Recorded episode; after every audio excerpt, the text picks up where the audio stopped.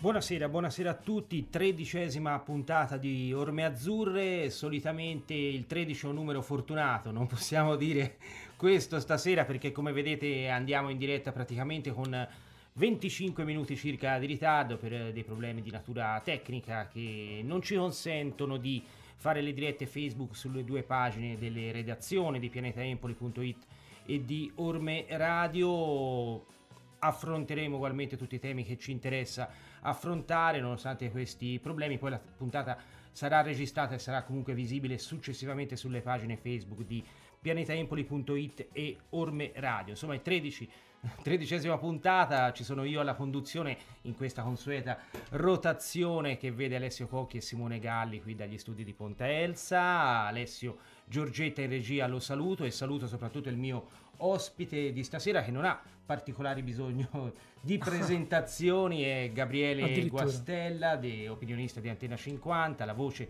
di Radio Bruno. Grazie Gabriele per essere qui con noi. No, io ringrazio voi, intanto buonasera a chi ci sta seguendo.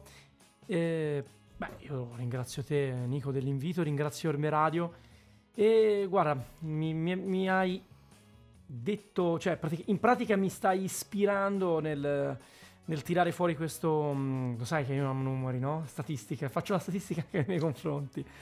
Eh, ho lavorato per otto anni con Radio Fata Morgana, cinque anni con Radio Lady. Ci siamo conosciuti. È un'espe- esatto, ah, è una nuova realtà Orme Radio di Empoli, per cui insomma mi fa piacere eh, essere questa sera qua perché in qualche modo eh, ho la possibilità di visitare questa emittente in, in crescita. Complimenti naturalmente, anzi. Allora Gabriele, iniziamo a parlare dei temi che ci interessano, visto che siamo anche in ritardo sul ruolino di marcia, per così dire. Il 13 per noi non è stato un numero fortunato per la nostra trasmissione. Ma è già, succe- è già successo un'altra volta?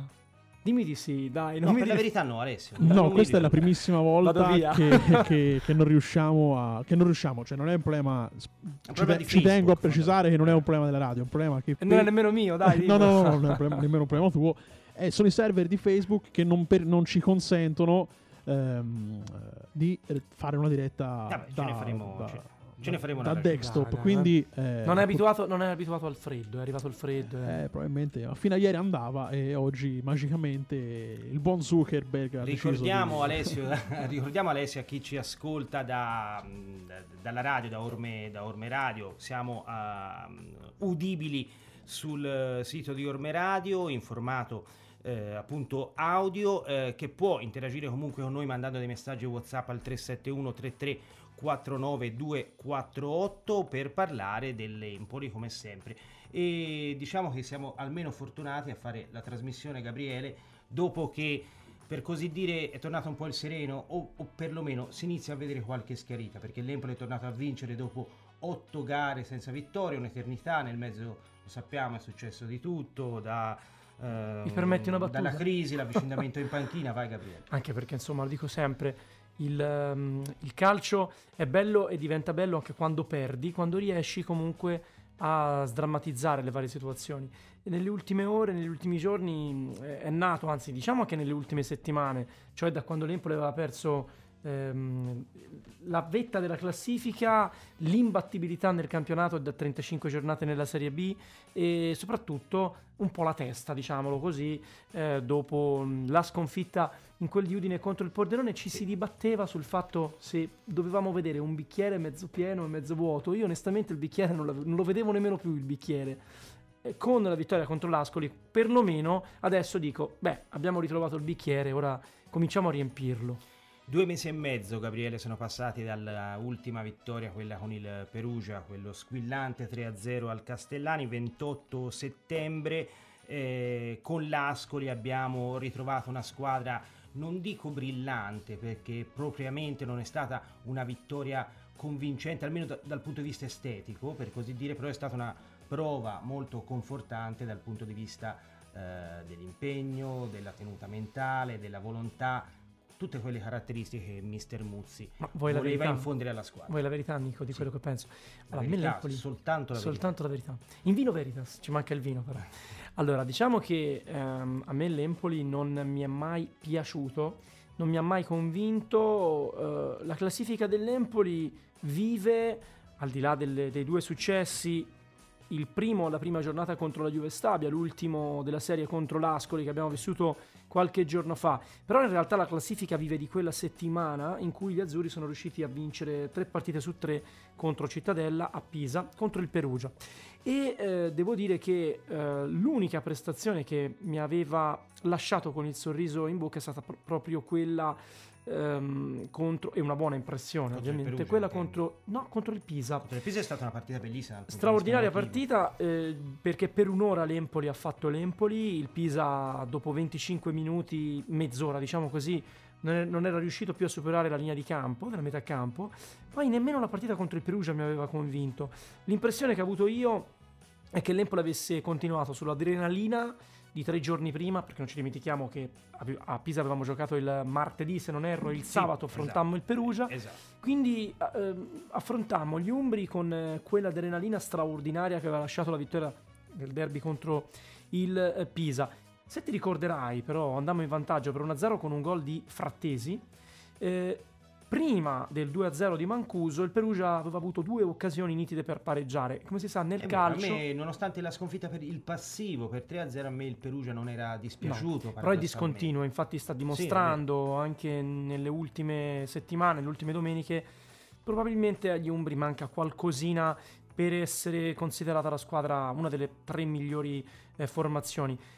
Per me l'Empoli è l'unica formazione di questo campionato di Serie B, a questi punti lo dico proprio per inciso con una determinata convinzione, poi se vuoi mi fai la domanda perché con questa determinata e ti rispondo.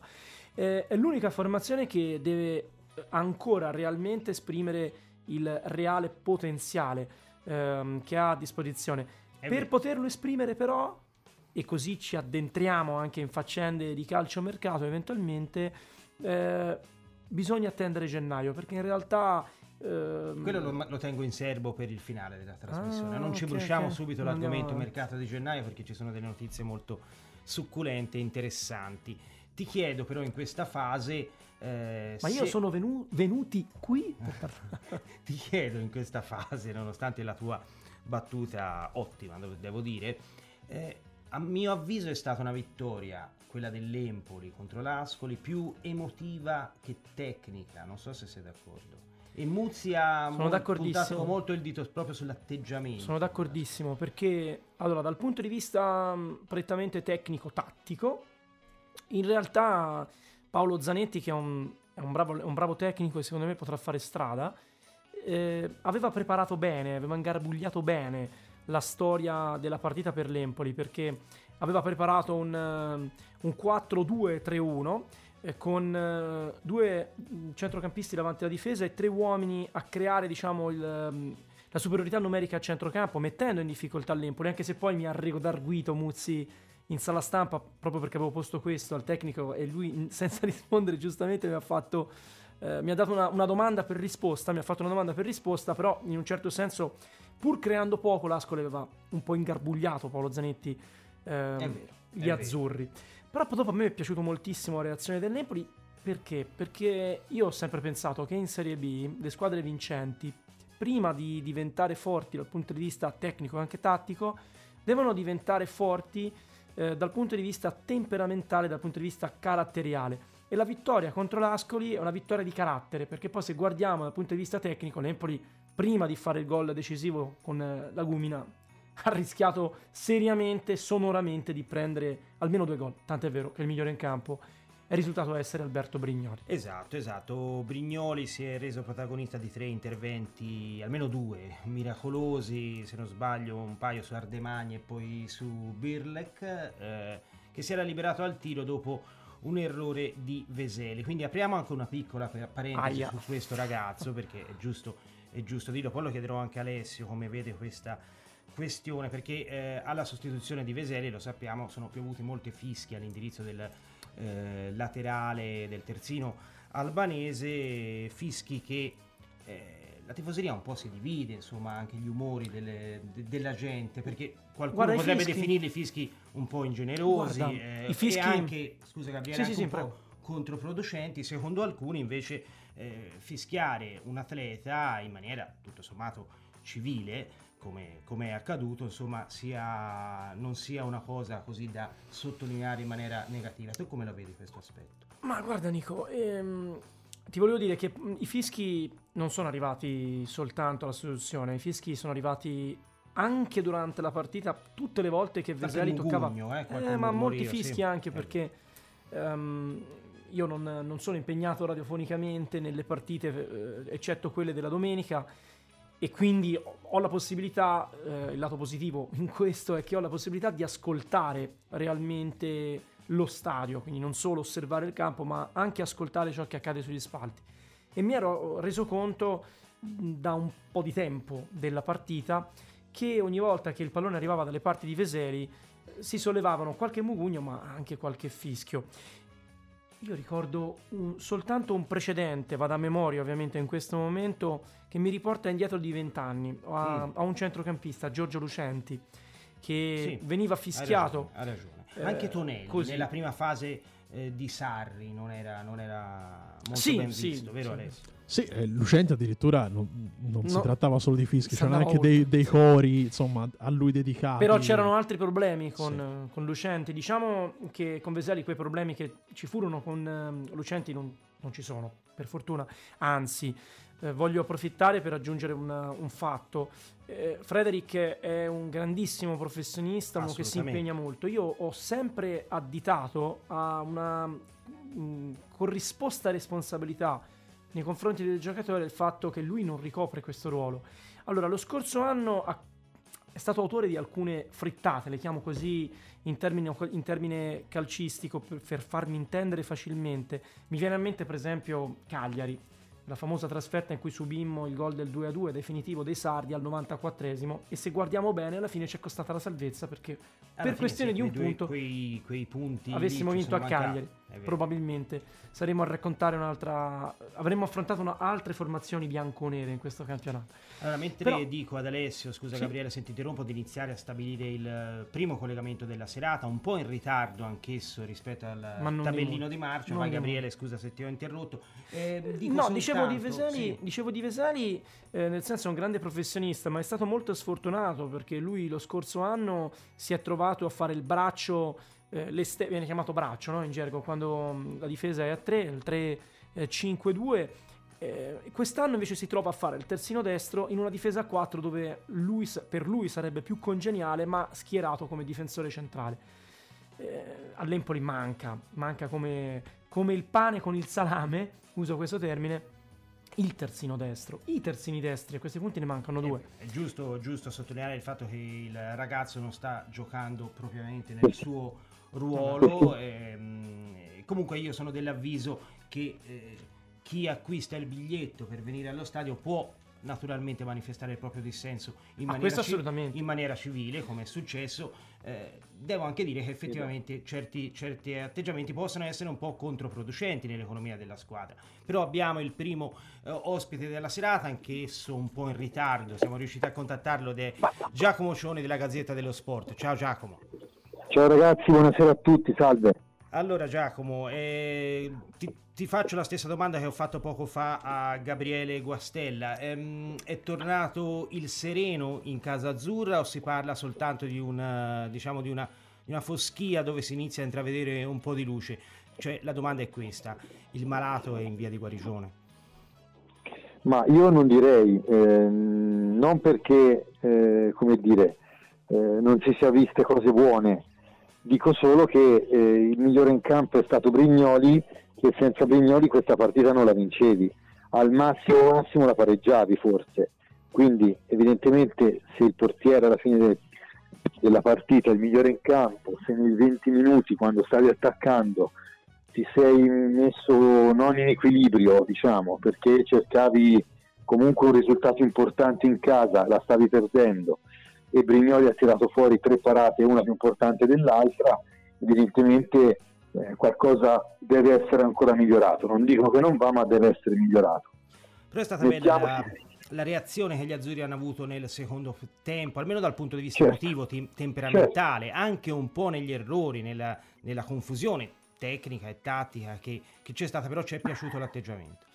Ma sì, sicuramente questa è la prima eh, rimonta dell'anno da parte dell'Empoli è arrivato nel momento giusto, al momento giusto, perché insomma se quella partita non l'aveva riaddrizzati le cose si mettevano davvero davvero male, vi sentivo parlare dei fischi, immagino cosa sarebbe potuto succedere, visto che già alla fine del primo tempo c'era qualcuno che, che mormorava. Eh, direi che eh, no, non sono i Desperados perché i Desperados fino all'ultimo hanno insistito, c'è un certo malumore e qualcuno che in questi anni, come dire, si è fatto il palato parecchio fine, ecco. liberi di essere così. Eh, detto questo, insomma, la squadra può ancora mo- molto migliorare e può sicuramente puntare all'obiettivo di stagione, ovvero una promozione possibilmente diretta. Sono completamente d'accordo con quello che hai detto, anche sull'atteggiamento così un po', un po troppo eh, raffinato di alcuni, di alcuni supporters azzurri così abituati un po' troppo bene, diciamo. Però... Ma sì, ma no, ma questa squadra è la stessa che ha fatto il 3-0 col Perugia e, e, e che in quell'occasione commentai che quasi quasi sembrava che il Perugia non fosse mai entrato in campo, tanto fu il dominio. Quindi evidentemente è successo qualcosa a livello mentale qualcosa a mio avviso anche nello spogliatoio, non lo sapremo mai, però eh, qualcosa un po' si è rotto, una certa alchimia e, e quindi e secondo me tutto deriva da, da quella maledetta espulsione eh, di Bandinelli che, che, ha tolto veramente equilibrio, è andata, mi riferisco a quella col Pordenone a Udine, insomma, e lì qualcosa si è rotto, poi c'è stato il pareggio del Trapani all'ultimissimo minuto e quindi insomma sono quelle cose che puoi rimettere in sesto con un po' di difficoltà. Quello che si evidenzia è che questa squadra non c'ha ancora un leader e anche eh, l'altra sera non si è visto il leader perché è stato tutto abbastanza casuale. Ecco. No, io però Giacomo ciao intanto. Ciao. Eh, su quest'ultimo passaggio mm, che hai, che hai, detto, su quello che hai detto prima, sono d'accordo, molto d'accordo. Sull'ultimo, però, un pochino in, disa- eh, in disaccordo sono perché dimmi, leader, dimmi chi è, dimmi chi è secondo me è Domenico Maietta, anche perché l'ho sottolineato anche al mister. Eh, ho visto Maietta in tre circostanze prendere palla sulla linea della propria difesa e farsi 30-40 metri. E poi sì, sì, ho osservato ho osservato Maietta a palla lontana fare 20 metri di campo per andare a tirare una pacca per dire a, a Veseli, come dire spingi, vai avanti, segui la linea dei centrocampisti. Secondo me ce l'abbiamo, uno dei leader. Non basta sì, essere un leader. Hai, hai, ragione, hai ragione, questo che Maietta è il più anziano e ci mancherebbe. Sto dicendo che qui più, forse mi sono espresso male, non è un leader ma è un trascinatore, cioè uno di quei giocatori che quando la situazione si fa in un certo modo devi spingere la squadra. È vero che ho visto Maglietta anche fare qualche dribbling sulla tre quarti e provare il tiro, ma non deve essere lui a farlo. Ah, il sì. deve, essere, deve, essere, un giocatore che possibilmente in attacco eh, riesce a eh, come dire, portare su tutta la squadra. Se pensiamo, se guardiamo negli anni, l'Empoli lo ha sempre avuto. Ovviamente negli ultimi anni mi riferisco a Caputo, ma prima c'era Maccarone, e prima ancora per certi versi Boucher, per Boucher, ma mi riferisco anche a uno come Luca Saudati che comunque in campo si faceva sentire, lo stesso Ciccio Tavano, sebbene eh, avesse un, un, dire, un, carattere un pochino più chiuso, era comunque un giocatore che eh, aizzava, trascinava mentalmente tutta la squadra eh, e eh, faceva pensare a tutti, dai ce la possiamo fare. Eh, in questo momento quest'Empoli eh, non c'è eh, da questo punto di vista. Spererei, vista la, la, la, la bellissima esultanza liberatoria che eh, nonostante la sua età la Gumina possa diventare qualcosa del genere. Mancuso a mio avviso ha un carattere un pochino diverso, anche se è un signor giocatore, secondo me Mancuso è veramente a livello mh, tecnico eh, qualcosa di superiore rispetto a tutti, lo metterei al pari di Balkovec che a mio modo di vedere è l'assoluta sorpresa di stagione. Giacomo, prima di congedarti hai evocato il nome di Maietta che eh, ricordiamo fu anche diciamo, il fiore all'occhiello della campagna acquisti del gennaio di due anni fa che consentì alla squadra di Andrea Azzoni insieme al portiere Gabriel insomma, di prendere una marcia eh, trionfale verso la Serie A. Eh, dove ritieni possano essere i correttivi eh, che, che, si può adottare nel mercato di gennaio ormai alle porte? Eh, questa è una, una, cosa interessante quella che chiedi, sicuramente in difesa se Gazzola non riprenderà e poi come riprenderà e poi che giocatore è, insomma ancora non l'abbiamo visto, un, un terzino destro vero, eh, dopodiché eh, servirebbe, a mio modo di vedere sulla mediana l'Empoli c'è, eh, ha dei giocatori interessanti, forse, forse manca un, eh, un regista come dire, di, di sostanza, ecco, di sicuro livello, perché Stulac ha iniziato abbastanza bene, però si è un po' perso, Ricci è sicuramente ancora ehm, acerbo e forse non è il suo ruolo quello di, di, di regista eh, in, davanti alla difesa, è un ruolo ancora da capire, forse lo vedo più mezzala, ma mi posso sbagliare, sicuramente ci sono, c'è chi lo conosce meglio e che lo ha visto giocare fin da ragazzino, perché da dire da, è ancora un ragazzo. E poi ovviamente un trequartista che sappia saltare l'uomo. Desi ha fatto due buone partite, due ultimissime, no? ma insomma que- l'altra sera ha giocato una bella partita, però si vede che non è il suo ruolo, quello cioè di trequartista che riesce a prendere la palla eh, fra le linee e eh, aiutare gli altri a salire e soprattutto servire e magari proporsi e andare in gol. È un buon giocatore, la Rivi ha dimostrato di non essere un trequartista e quindi serve un trequartista vero. Poi per il resto secondo me se Moreo riprende ai suoi livelli, cioè se torna questa squadra c'è perché Moreo era, ricordiamolo, anche lui è, è stato pesante come assenza perché è stato un giocatore che nella prima parte diciamo nelle prime otto gare eh, il suo ingresso o il suo impiego dall'inizio faceva bene a questa squadra, innanzitutto dava a, eh, ossigeno alla Gumina e, e, a volte è successo poco a Mancuso, però era un giocatore che ti cambiava un po' la partita, riuscivi a saltare eh, il centrocampo avversario grazie alle falle alte e lui faceva benissimo la torre. Staremo a vedere, saremo a vedere quello che accadrà a gennaio, ormai tra pochissimo per uh, apporre quelle, quelle, correzioni che non sono poche, che anche tu hai evocato, però insomma la squadra c'è e tutto sommato l'ossatura è, è, è buona, anche se finora non si è espressa nel, nel modo migliore, lo sappiamo, però insomma con due o tre correttivi eh, si, può, si, può, ancora agganciare quel treno che sembrava esserci sfuggito. Anche se il Benevento ormai ha salutato è già in Serie A il Benevento, non penso che il Benevento sì, riesca a perdere 10, 10, insomma, 10 punti, la vedo molto molto dura. Anch'io la vedo dura, però me la segno questa, eh, Giacomo. Beh, dovrebbe succedere no, no, segna, un... segna. poi guarda se mi sbaglio se mi sbaglio sono il primo a essere contento, eh. non me ne vogliono i, i tifosi del Benevento. Ma cioè, no, ma, no, ma, guarda, io non parlo. Se, ovviamente. se mi mettete fra le gufate dell'anno ci sto, eh. Sì. È anche vero, dovrebbe sì. succedere un'epidemia camp- di colera in campagna. No, la, li, vedo talmente, li, vedo talmente, solidi sì. che possono sì perdere una partita, ma poi ne rivincono due o tre, ecco, diciamo così. Poi oh, eh, le crisi tipo no, la nostra può, potrebbe succedergli, ma la vedo dura. Ok, ma comunque noi ci accontenteremo. Lì ce l'hanno i leader, del... lì ce l'hanno anche due o tre di leader. Ci accontenteremo anche del secondo posto. Non so se sei d'accordo. Direi di sì.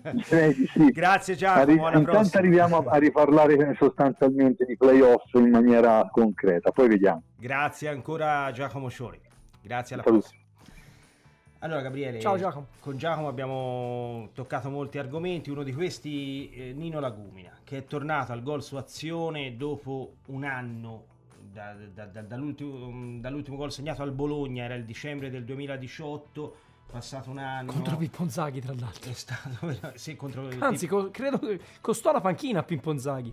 Fu esonerato la esatto, settimana dopo. Esatto, esattamente. E, insomma, un gol che, che, che, significa quasi una liberazione. Abbiamo visto l'esplosione di gioia di Nino Lagume e di tutti i suoi compagni al gol al 93esimo, dopo aver tra l'altro fallito un calcio di rigore, anche calciato bene. A mio avviso è stato molto bravo Leale a deviare il pallone sul palo e, beh, insomma, una sorta di liberazione.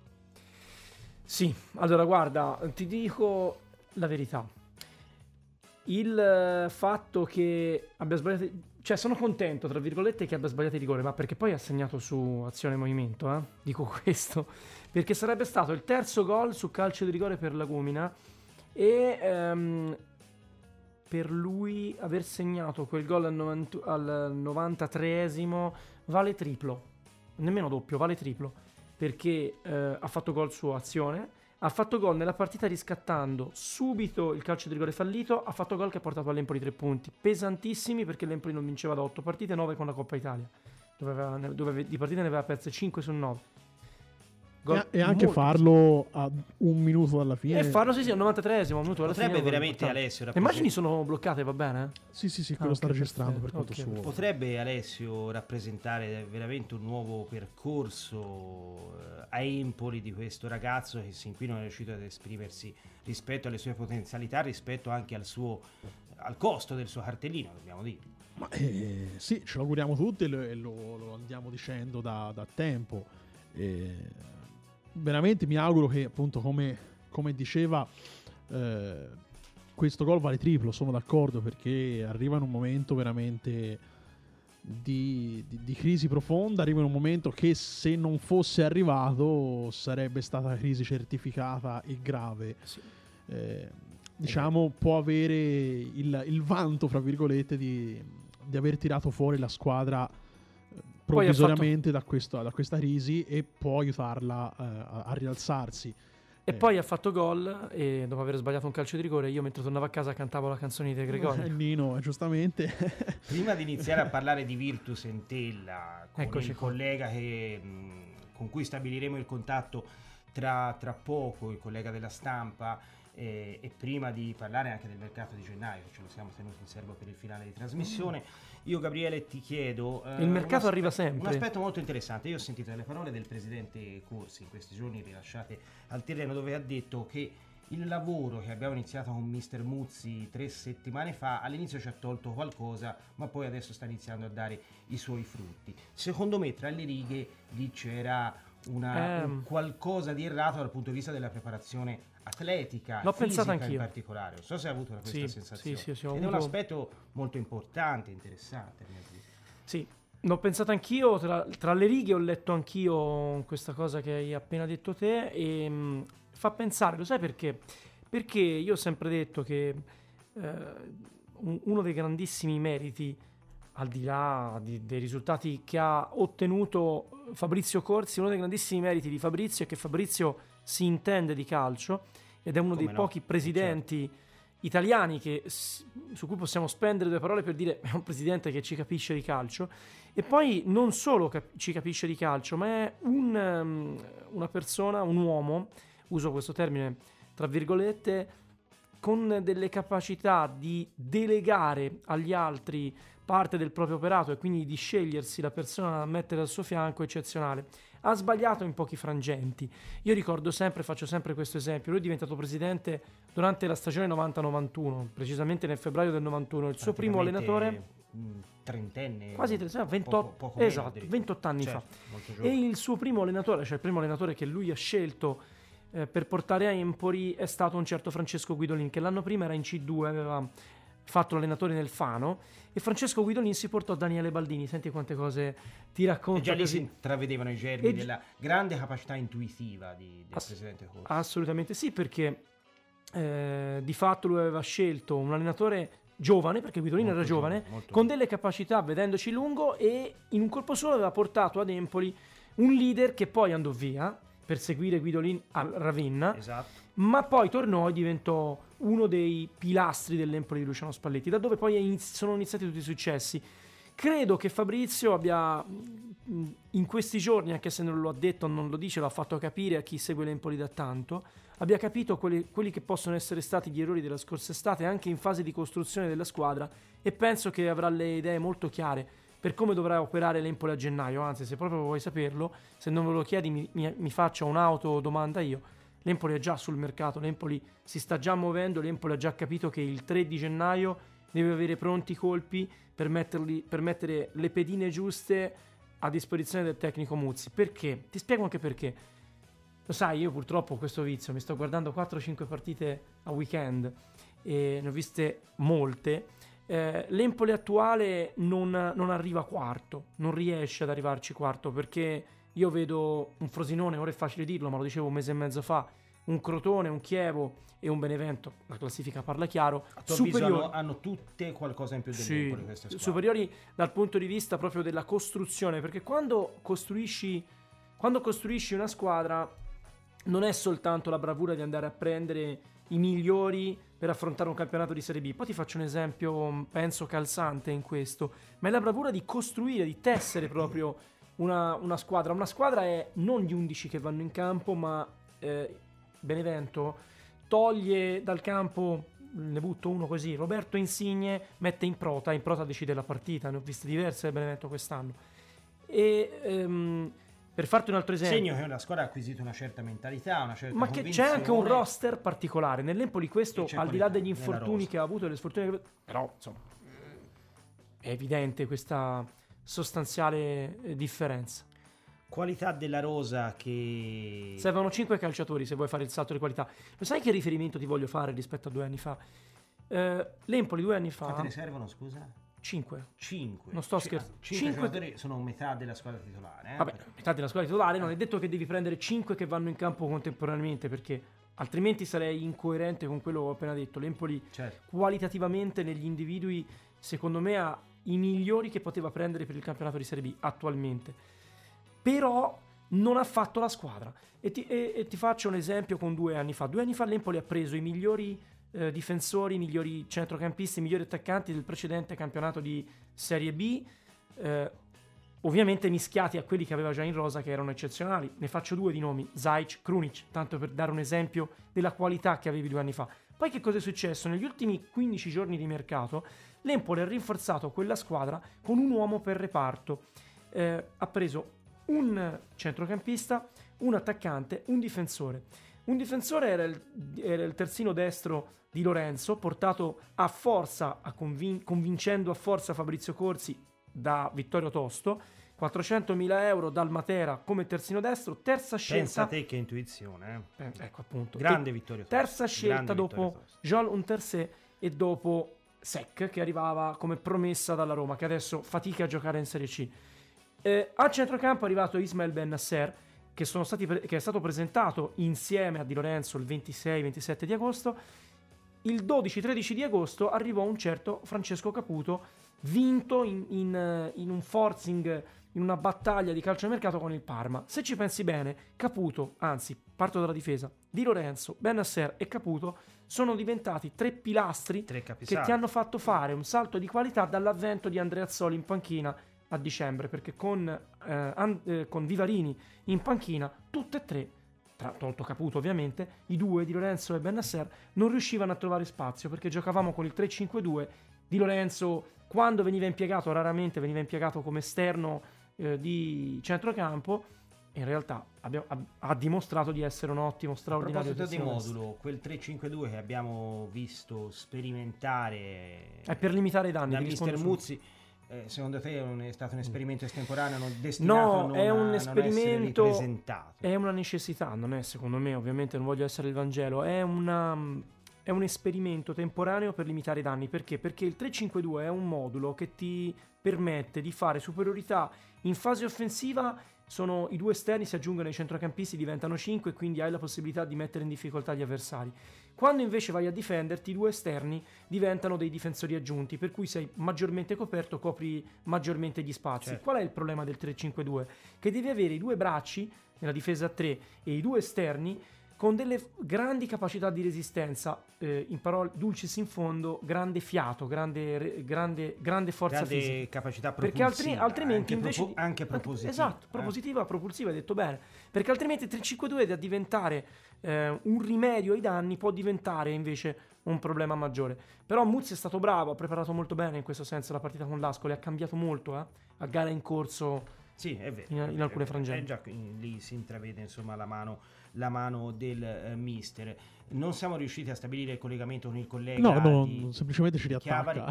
ci riattacca, ci riattacca, ci riattacca perché l'abbiamo faccia. chiamato extra time, non nei minuti che avevamo stabilito. Siamo- abbiamo varcato per i motivi che, per i problemi i guai che abbiamo avuto a inizio trasmissione ne parleremo noi. Ma starà guardando gli ultimi minuti di Europa League? Eh, eh sì, no, dobbiamo collegarci con Danilo Sanguinetti della stampa per parlare appunto del, da vicino dell'Entella Chiavari, il prossimo avversario degli Azzurri, sabato alle 15 al Comunale di Chiavari. Sono Virtus, sette partite, le ho viste eh, comunque. Virtus Entella che viene da due risultati utili, da due vittorie. 2-0 in casa con la Juve Stabia, 2-0 a Pisa segno di grande salute della squadra di Boscaglia, segno che è una squadra da prendere con le molle, coriacea, una squadra che era partita benissimo, poi ha un po' rallentato, però... In casa ha perso una sola volta.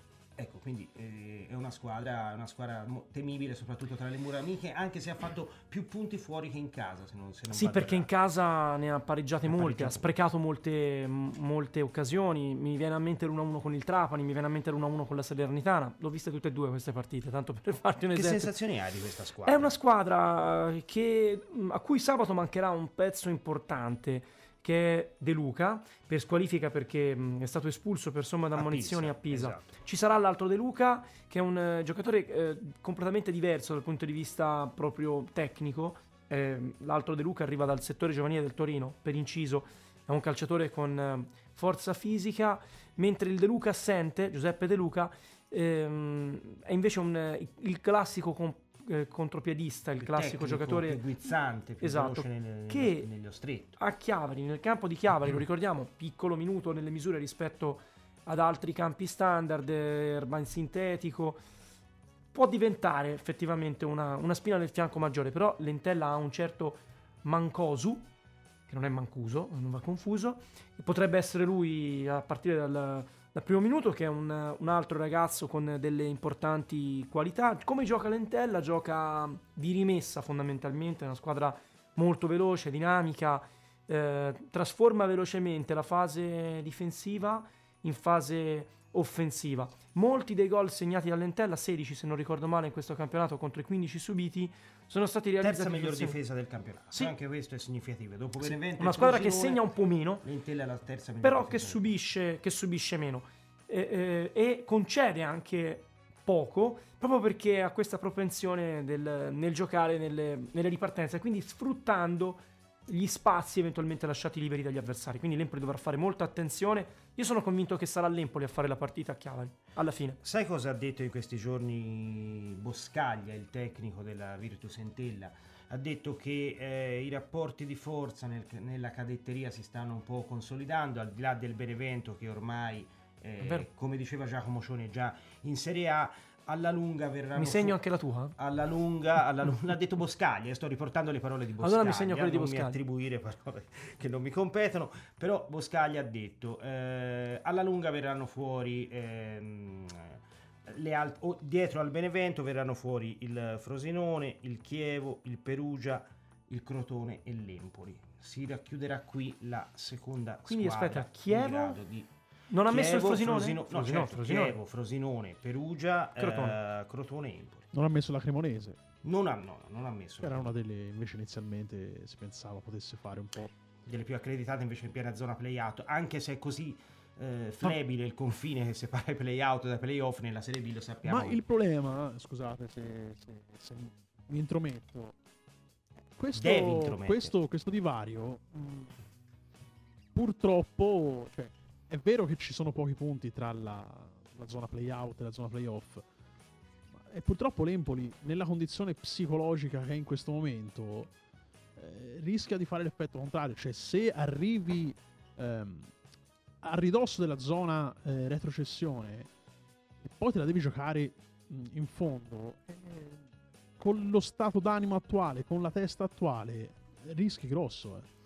È vero, è vero, è vero. Quindi è, è fondamentale secondo me che eh, l'Empoli riesca in questo frangente a recuperare eh, le energie mentali di cui ha bisogno per poi affrontare eh, la cavalcata finale, ecco, perché altrimenti eh, cadere nel baratro è, è, un attimo. Io credo che queste ultime tre partite del 2019, che ci separano di qui al nuovo anno, eh, saranno particolarmente importanti e significative per i destini dell'Empoli. Lo sai, Gabriele? Mm. Cosenza, Livorno, Salernitana. Era un'affermazione, non era una era, Questa era un'affermazione. Non sei d'accordo? E Ti avremo... No, allora guarda, sono quattro. Secondo me anche Lentella va considerato da questo punto di Sì, vista. certo, contro la lentella. Allora, guarda, ti dico Nico una cosa. Eh, io penso che l'Empoli guarderà a queste partite non ehm, per, come si dice, per il raggio lontano. Guarderà a queste quattro partite per cercare di capire che tipo di mercato fare. Allora, lasciando... Intanto ti dico, secondo me Boscaglia ha fatto quell'affermazione perché nell'ambiente si Lo sa... so, era tre quarti d'ora e che sa- volevi parlare di mercato, adesso ci Ma sì. No, ma perché sa, perché sa che, che l'Empoli probabilmente a gennaio, tanto le voci corrono nell'ambiente, noi alla fine siamo quelli che ne sappiamo, pensiamo, andiamo No, TV. no, tu ne sai, Facciamo- adesso ti chiedo quali No, sono gli so- obiettivi dell'Empoli del mercato di gennaio. No, forte, dove è la telecamera? Forte.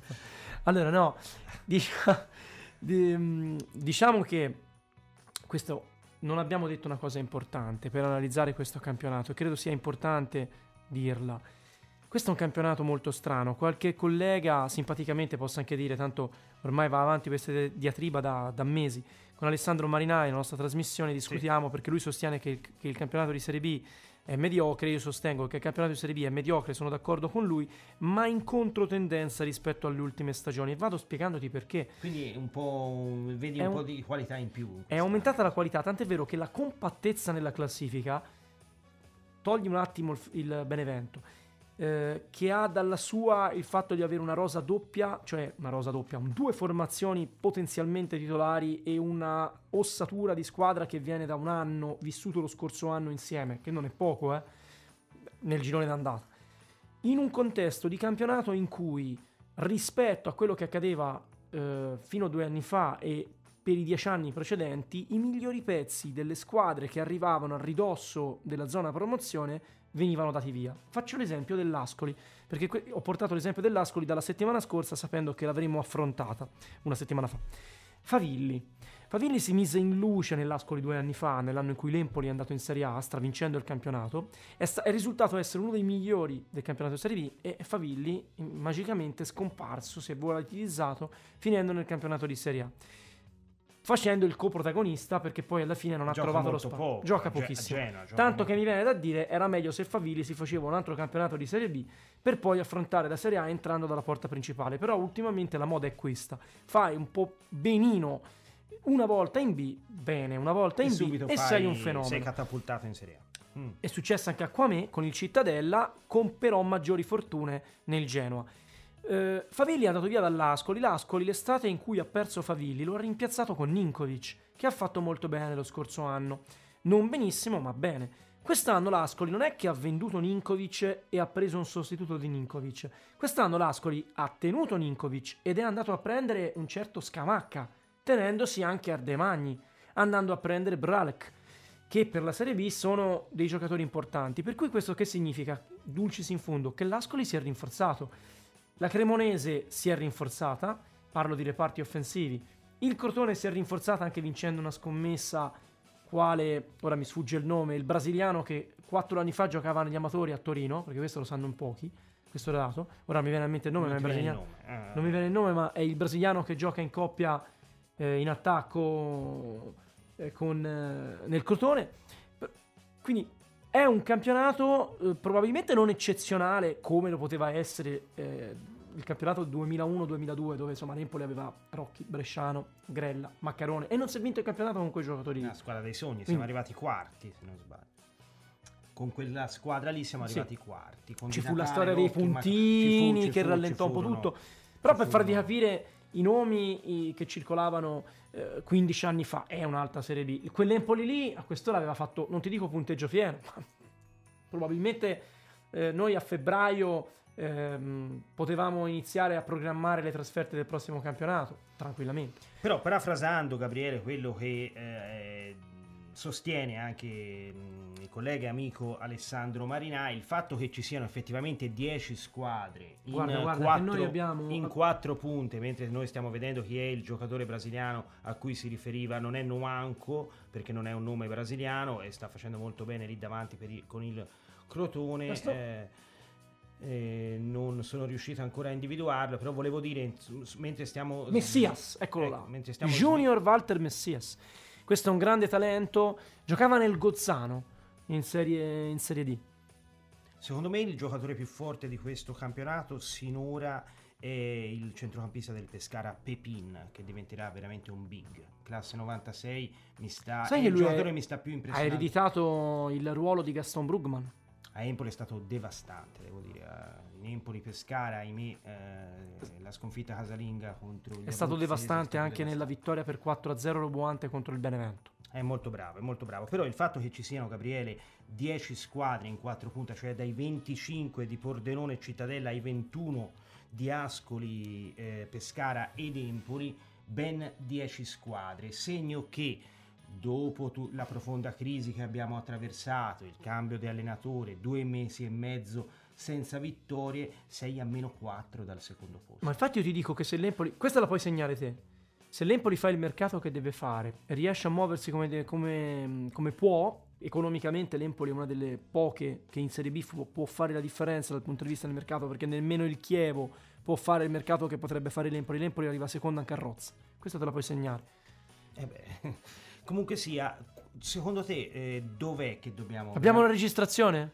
Poi lo chiede anche a- Certo, questo viene proprio registrato, rimane Ok. traccia, podcast. Come, la come- come con l'Atalanta di qualche settimana Intanto fa. ci vediamo la classifica, eh, la classifica che vede l'Empoli in questo momento al eh, nono posto in coabitazione. No, con- undicesimi. Se guardiamo bene siamo undicesimi. Eh, sì, no- noni come posizione, poi abbiamo una classifica, diciamo una differenza reti peggiore rispetto Siamo la, migliore, siamo la migliore della parte destra. Ok, ok, quindi siamo insomma lì a centro classifica fondamentalmente. Dov'è che eh, dobbiamo veramente andare a individuare le carenze nel mercato di gennaio e quali sono i nomi che eh, a tuo avviso possono veramente rend- rendersi utili alla causa? Destra. Assolutamente abbiamo una, una lacuna pazzesca a destra. Ti do un dato perché qualcuno può dire: Vabbè, Gabriele lo dice perché c'è Veseli. Perché... No, allora non lo dico perché c'è Veseli. Numericamente, l'Empoli eh, gioca il 70%, cioè è pericoloso al 70% nella fascia sinistra. C'è un dato statistico. Non che- abbiamo mai parlato di Balkovec, il giocatore sta crescendo Eh. Jure eh, Balkovec è il secondo miglior assistman del campionato di Serie B e l'Empoli ha il secondo miglior assistman con un terzino sinistro. Questo significa che probabilmente l'Empoli ha la propensione a giocare spesso a sinistra e lo dimostra il fatto che il 70% di pericoli, di pericoli arrivano praticamente dal fronte centro-sinistra d'attacco. 5 assist, un gol. Adesso dobbiamo aggiungere anche il gol direttamente sul calcio piazzato contro, contro l'Ascoli. Ehm, quindi, se a sinistra siamo a posto, e se vogliamo essere pignoli, dovremmo andare a cercare una second- un secondo a Balkovec Anche che manca. purtroppo i problemi fisici ormai stanno attraversando i vari Gazzola e anche Antonelli che saranno out anche nella partita di sabato, insomma li conosciamo purtroppo. Quindi- Antonelli sappiamo è un giocatore che in Serie B farebbe veramente la differenza, La differenza. purtroppo, purtroppo ha dei guai fisici che non riesce Due terzini, due terzini destri, uno che deve arrivare con. ehm, che deve essere un- un nome importante per il campionato di Serie B. Un terzino sinistro eh, sarebbe congeniale per andare a sopperire Antonelli, altrimenti va bene Balkovec con, con Antonelli, sperando che possa essere quantomeno pronto per giocarsi una partita su tre di media. Ehm, poi manca secondo me come il pane il trequartista se decidiamo di giocare come trequartista e poi sì secondo me manca un attaccante e non manca soltanto e manca un attaccante non perché sia infortunato Moreo io lo dico dall'inizio dell'anno manca un attaccante perché in questa squadra nell'Empoli Moreo potrebbe recuperare eh, per la partita sì ma di- Moreo non è sabato con la Virtus Moreo non è il giocatore che in Serie B ti fa tanti gol, ne ha fatti 6 lo scorso anno, ne ha fatti qualcosina in più due anni fa con il Venezia, la Gumina ne ha fatti 9 con il Palermo eh, due stagioni fa, Non c'è solo Mancuso. bomber, eh, Esatto, eh. nel campionato di Serie B te hai bisogno di un eh, Ardemagni dell'Ascoli, tanto per farti un nome, c'è un giocatore con... Mi viene a mente Ardemagni perché è l'ultimo che abbiamo affrontato, te ne potrei fare altri 4 o 5. Cioè ti serve quei calciatori, Rodriguez che avevi due anni fa, tanto per farne un altro, quel calciatore che ti fa i gol sporchi, che ti decide le partite non belle, che ti fa i gol non belli, che ti fa i gol di opportunismo, che lo metti a un quarto d'ora dalla fine e ti dà quel senso di, po- di pericolosità e ti impegna le difese avversarie. Cioè ti manca il quarto terminale offensivo che purtroppo tra Cannavò, Merola e Piscopo, che sono tre ottimi prospetti, ma che mi sembrano il Tavano del 2001-2002, che eh, segnava poco, giocando anche poco, che poi iniziò a segnare incredibilmente in Serie A nel 2002 nel 2002-2003, più più quel incontrista, quel calciatore di, di mh, tanta quantità a centrocampo che l'Empoli poteva prendere davvero. Eh, a, nell'ultimo, nell'ultimo mercato, negli ultimi giorni, si era venuto a creare una situazione per cui poteva arrivare un, un, centrocampista importante, un ex Cittadella, un ex Pordenone quale Bartolomei. A me mi risulta da mm. punti molto attendibili mm. che poteva vestire la maglia azzurra, che con l'espulsione di Bandinelli sarebbe diventato una, una pedina fondamentale per, per l'Empoli. Per cui in questo Empoli qui, terzino destro, eh, non ci metto il centrale come in tanti dicono, perché se trovi il terzino destro Veseri può fare il centrale eh, tranquillamente in Serie B in questo Empoli.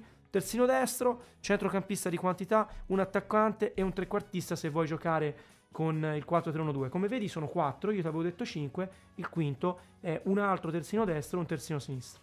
O magari un terzino che possa prima, fare alla Isai tutte e due le fasce. Prima di chiudere, eh, siccome in questi giorni ho sentito evocare un nome... Già passata che... un'ora? Eh, sì, prima di sì, purtroppo sì. Mancano 10 eh, minuti prima di chiudere, ehm, mancano ancora 10 minuti. Allora, ancora 10 minuti. In 10 minuti ne no, io ho perso, ho perso esattamente no, no, il senso c'ho del la, tempo. C'ho la registrazione, quindi ho tutto sotto controllo. Ah, allora, allora 10 minuti. Allora possiamo andare avanti tranquillamente. Um, Gabriele, um, tranquillamente 10 minuti senti... perché te ti conosco.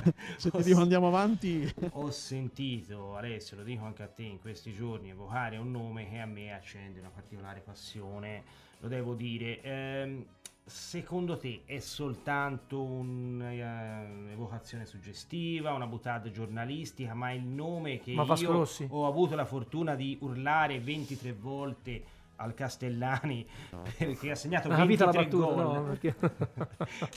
Esattamente, l'ho capita. Non possiamo, non... quando eh. siamo in radio, la, la, parte musicale bisogna sempre E il nome, il nome è quello che, che abbiamo capito, cioè eh, Alfredo. Alfredo. Alfredo, secondo te è soltanto una suggestione o ci potrebbe essere qualcosa di più?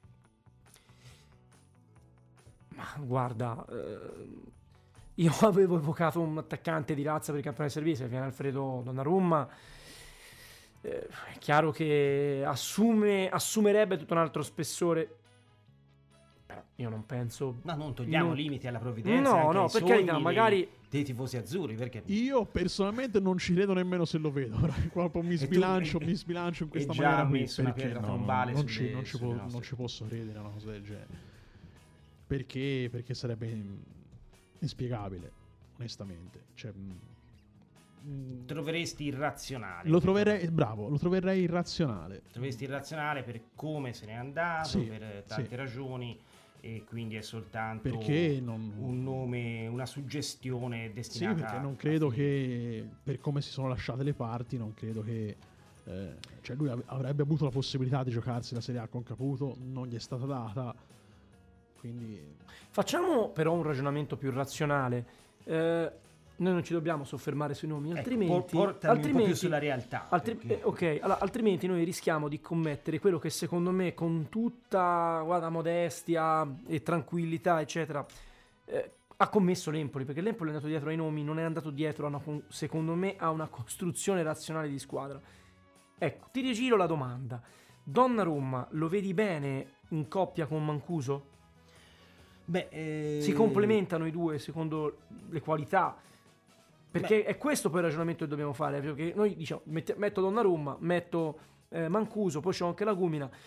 Beh, Bisogna... sono, sono, io credo che siano due, due, giocatori entrambi abbastanza duttili lì davanti. Noi pensavamo che Mancuso fosse una, una prima punta, un finalizzatore, un uomo d'area di rigore, invece poi lo vediamo eh, svariare anche, anche sul troppo. fronte offensivo anche, anche troppo. troppo. Eh, sono d'accordo, segno che tutto sommato è un giocatore duttile. Quando hai quella duttilità, quella versatilità, puoi sposare le tue caratteristiche anche con, con giocatori che potrebbero avere caratteristiche simili eh, potenzialmente. E io penso di sì, tutto sommato penserei di sì, sì. però. Quindi se pensi di sì, il ragionamento che porterebbe a Impoli Donnarumma potrebbe funzionare. Io credo che l'Empoli alla fine riuscirà almeno nel 50% delle operazioni a prendere dei calciatori non chiacchierati o perlomeno che diventeranno chiacchierati soltanto nell'imminenza dell'acqu- dell'acquisto. Di tutti i nomi fatti, quello che per me è più fattibile è Venuti della Fiorentina, ma se non altro perché... destro che a Firenze sta trovando poco spazio. Sì, che, che mh, in Serie B è diventata una garanzia, ha già vinto due campionati, eh, ex, ex Benevento, eh, pe- però sai perché ti dico Venuti? Perché in realtà Venuti è andato vicino pre- ad accettare la, eh, l'arrivo, l'approdo in maglia azzurra l'estate scorsa, anche se si è parlato poco in realtà eh, è andato molto vicino al vestire la maglia azzurra. Poi la si è parlato lo... più di Adia Pong del Sassuolo. Sì, che poi era effettivamente diventato successivamente a Venuti, perché Venuti era chiacchierato fin tanto che la Fiorentina poi non ha messo il veto sulla cessione, anzi Montella non ha messo il veto sulla cessione. Dopo è venuto fuori il nome di Adia Pong che poi è sfumato eh, praticamente sì. negli ultimi dieci giorni e l'Empoli poi è andato a prendere Gazzola che purtroppo aveva un, un, problemino anche quando era a Parma. Almeno i colleghi di Radio Bruno a Parma mi avevano eh, rammentato questo nell'imminenza, nelle poche ore, poche ore dopo l'ufficializzazione dell'acquisto di Gazzola. Trovo significativo, Gabriele, il fatto che tu non abbia inserito tra i, diciamo, tra i ruoli che potrebbero in questo momento avere delle lacune insomma, nella, nell'organico azzurro il regista, a differenza di quanto ha detto Giacomo Scioli. No, io non inserito. Perché perché a mio avviso eh, noi ne abbiamo due in questo momento, lo sappiamo, uno ha avuto alcuni dei problemi fisici, è passato attraverso dei, eh, dei problemi sia di carattere fisico che di rendimento, però è un giocatore che in Serie B eh, potenzialmente fa la differenza. Ma io un trequartista, Nico, però in realtà te l'ho detto. No, perché... io sto parlando del regista, eh, non del di... trequartista. Ah, del, proprio del regista del regista. No, perché Giacomo Scioni ha detto eh, questa squadra ehm, manca, manca un regista. Diciamo che non manca un regista, magari manca un regista che possa interpretare al meglio quel ruolo, eh, vale a dire Stulaz, che è ovviamente un ruolo cardine per la squadra azzurra ed è un giocatore da quale ci attendiamo molto. Guarda, io mm, se devo fare un'autoanalisi ti dico che spesso mi, mi guardo allo specchio metaforicamente guardo sostanzialmente la rosa dell'Empoli, la metto a confronto con altre, anche con le ultime che ha avuto l'Empoli negli ultimi anni e ti dico che secondo me noi stiamo andando davvero tanto dietro a questo 4-3-1-2, a questo rombo. Eh, io ho l'impressione che a volte l'Empoli sia in questo momento un ibrido che con eh, due o tre tocchi potrebbe rinunciare al trequartista barra regista del 4-3-1-2 e passare a una squadra un pochino più 4-4-2, 4-3-3 semplice. Attenzione perché spesso lo diciamo poco, ma va detto. La Gumina due anni fa ha reso molto nel Palermo, in un Palermo che giocava con il 4-3-3. La Gumina partiva da esterno, si portava il pallone sul sinistro e non ti dico tutti e nove i gol che ha fatto, me, perché me ne sono andati a riguardare i gol che ha fatto la Gumina. Molti dei gol che fa la Gumina o che ha fatto la Gumina in carriera sono da destra, palla sul sinistro, a girare sul palo più lontano. Poi tranquillamente andate a guardare questo, questa sì, cosa. ci sono che... delle carrellate su YouTube dei gol. Che è dato, è dato, è dato, sta... è dato statistico questo. Per cui l'Empoli sta lavorando su questo ragazzo dallo scorso anno per portarlo ad avere, diciamo così, dei risultati positivi anche impiegandolo in quel ruolo, sta faticando. Tutti i gol che ha fatto la Gumina con la maglia dell'Empoli nascono da situazioni di centro area di rigore. Se fai caso, anche il gol realizzato contro l'Ascoli sì. nasce da una posizione di centro area di rigore. Ti ricorderai anche il gol che realizzò eh, contro l'Atalanta di prepotenza sotto la porta Vabbè. e uno dei due gol che fece con il Bologna fu un gol simile. Quindi questo significa che ha delle caratteristiche che non si confanno con, quelle, con, con quella che è la, la tattica scelta che ha l'Empoli, che non ha scelto quest'anno, ma si porta dietro dall'era Sarri e che l'Empoli vuole portare avanti. Però non tutti gli anni trovi Paredes o Zaic eh beh, o Croce eh beh, certo. o Vessino o ti, chiedo, ti aspetti qualcosa anche in uscita?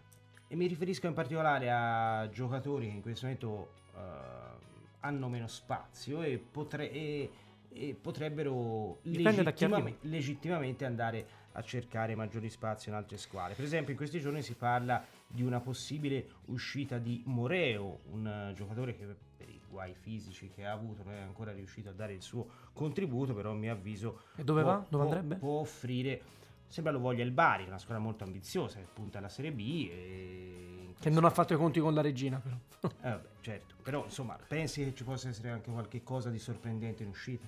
Beh, dipende da chi arriva. È chiaro che io prima ho detto, io non ti posso dire di sì, perché se ti dico di sì non sarei coer- coerente con quello che ti ho affermato prima. L'Empoli ha bisogno di rinforzare la squadra per due motivi, per delle carenze proprio di ruolo e poi perché la rosa è corta. E nel campionato di Serie B, al di là delle, di quando giochi tre partite in una settimana, hai bisogno di una rosa lunga perché l'intensità per assurdo è più, è più elevata rispetto al campionato di Serie A. L'intensità intendo la l'intensità proprio della partita, no? Certo. Le- eh, per cui l'Empoli è corta proprio come rosa, mm, oltre a non avere proprio, a- ad avere proprio carenze nei ruoli. per- se ne arrivano sei di calciatori mi aspetto una partenza. È chiaro, guarda, magari questo sì, un nome te lo posso fare. Se l'Empoli va a prendere la quarta punta, l'Empoli sicuramente decide qualche cosa per Piscopo. Questo è chiaro, perché Sta giocando mo- molto poco. Gioca poco e poi lo dico- lo dico apertamente. in causa non ha, non ha Non, ha- non lo dico Eh. apertamente, Piscopo ha delle... Io l'ho seguito lo scorso anno a Carrara Sì. e mh, Piscopo ha delle qualità tecniche importanti e secondo me può diventare veramente un, eh, ancora un buon calciatore, giovane, certo. ma non è pronto. E non è pronto, infatti torna con quello che ti ho detto all'inizio. Hai un attacco, una- te- l'attacco dell'Empoli in questo momento, grazie anche all'infortunio di Moreo, in realtà si limita a due calciatori, Mancuso e Lagumina. C'era Moreo, Piscopo, Merola e Cannavò sono tre elementi che secondo me fra un paio d'anni potrebbero diventare davvero importanti, ma che in questo momento eh, per nel svariati motivi Nell'attualità. non sono pronti per la Serie B e a maggior ragione per una squadra che dovrebbe, non dico dominare, ma fare la voce grossa in questo campionato. Io non sento più la tua voce, ho dei problemi nel ritorno in cuffia. Eh, Alessio, secondo te, non te l'ho chiesto, cosa... Non ci sentivi la mia voce? Il mercato di gennaio, dov'è che andiamo a rinforzarci? Ma io sono d'accordo con, con Gabriele, quelli sono, quelli sono i ruoli che poi eh, sono necessari, eh, sui quali sono necessari interventi. Eh, sui, nomi, sui nomi non so cosa dirti perché mh, abbiamo visto che eh, siamo, siamo abituati no, a- a- ai nomi a sorpresa, a partire dagli allenatori e per finire poi ai giocatori. Eh, ripeto, Perché già, cre- già con l'allenatore, dal punto di vista della sorpresa, abbiamo già dato. Perché Oh, sfido io- chiunque a... io un nome ce l'avrei.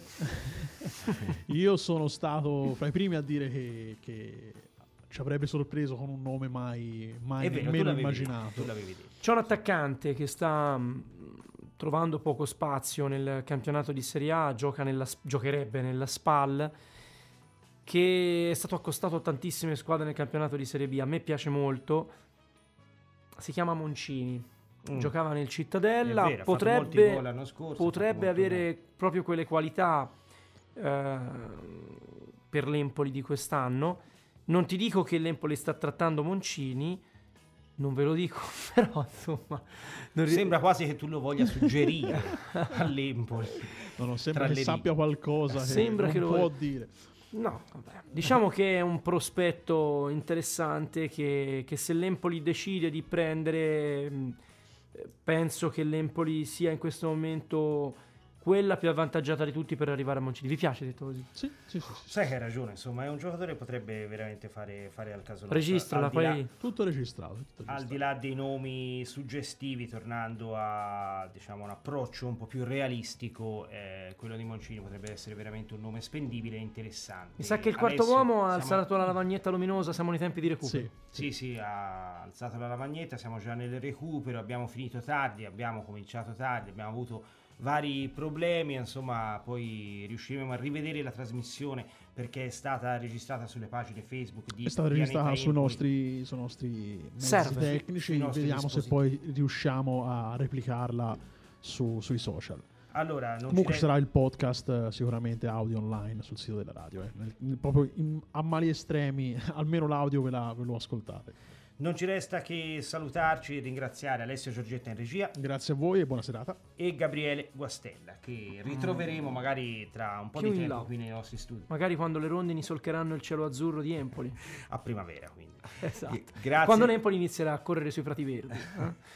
Spera- sperando che alla prossima osp- ospitata insomma, non ci sia qualcosa che, che va storto, perché le, le, due ce n'è state e tutte e due le volte è successo qualcosa di... Eh, Già, dalla cuffia, dalla cuffia dalla che cuffia, si disintegra, sì. vabbè, dai, sono cose che possono succedere, succedono solo a chi fa.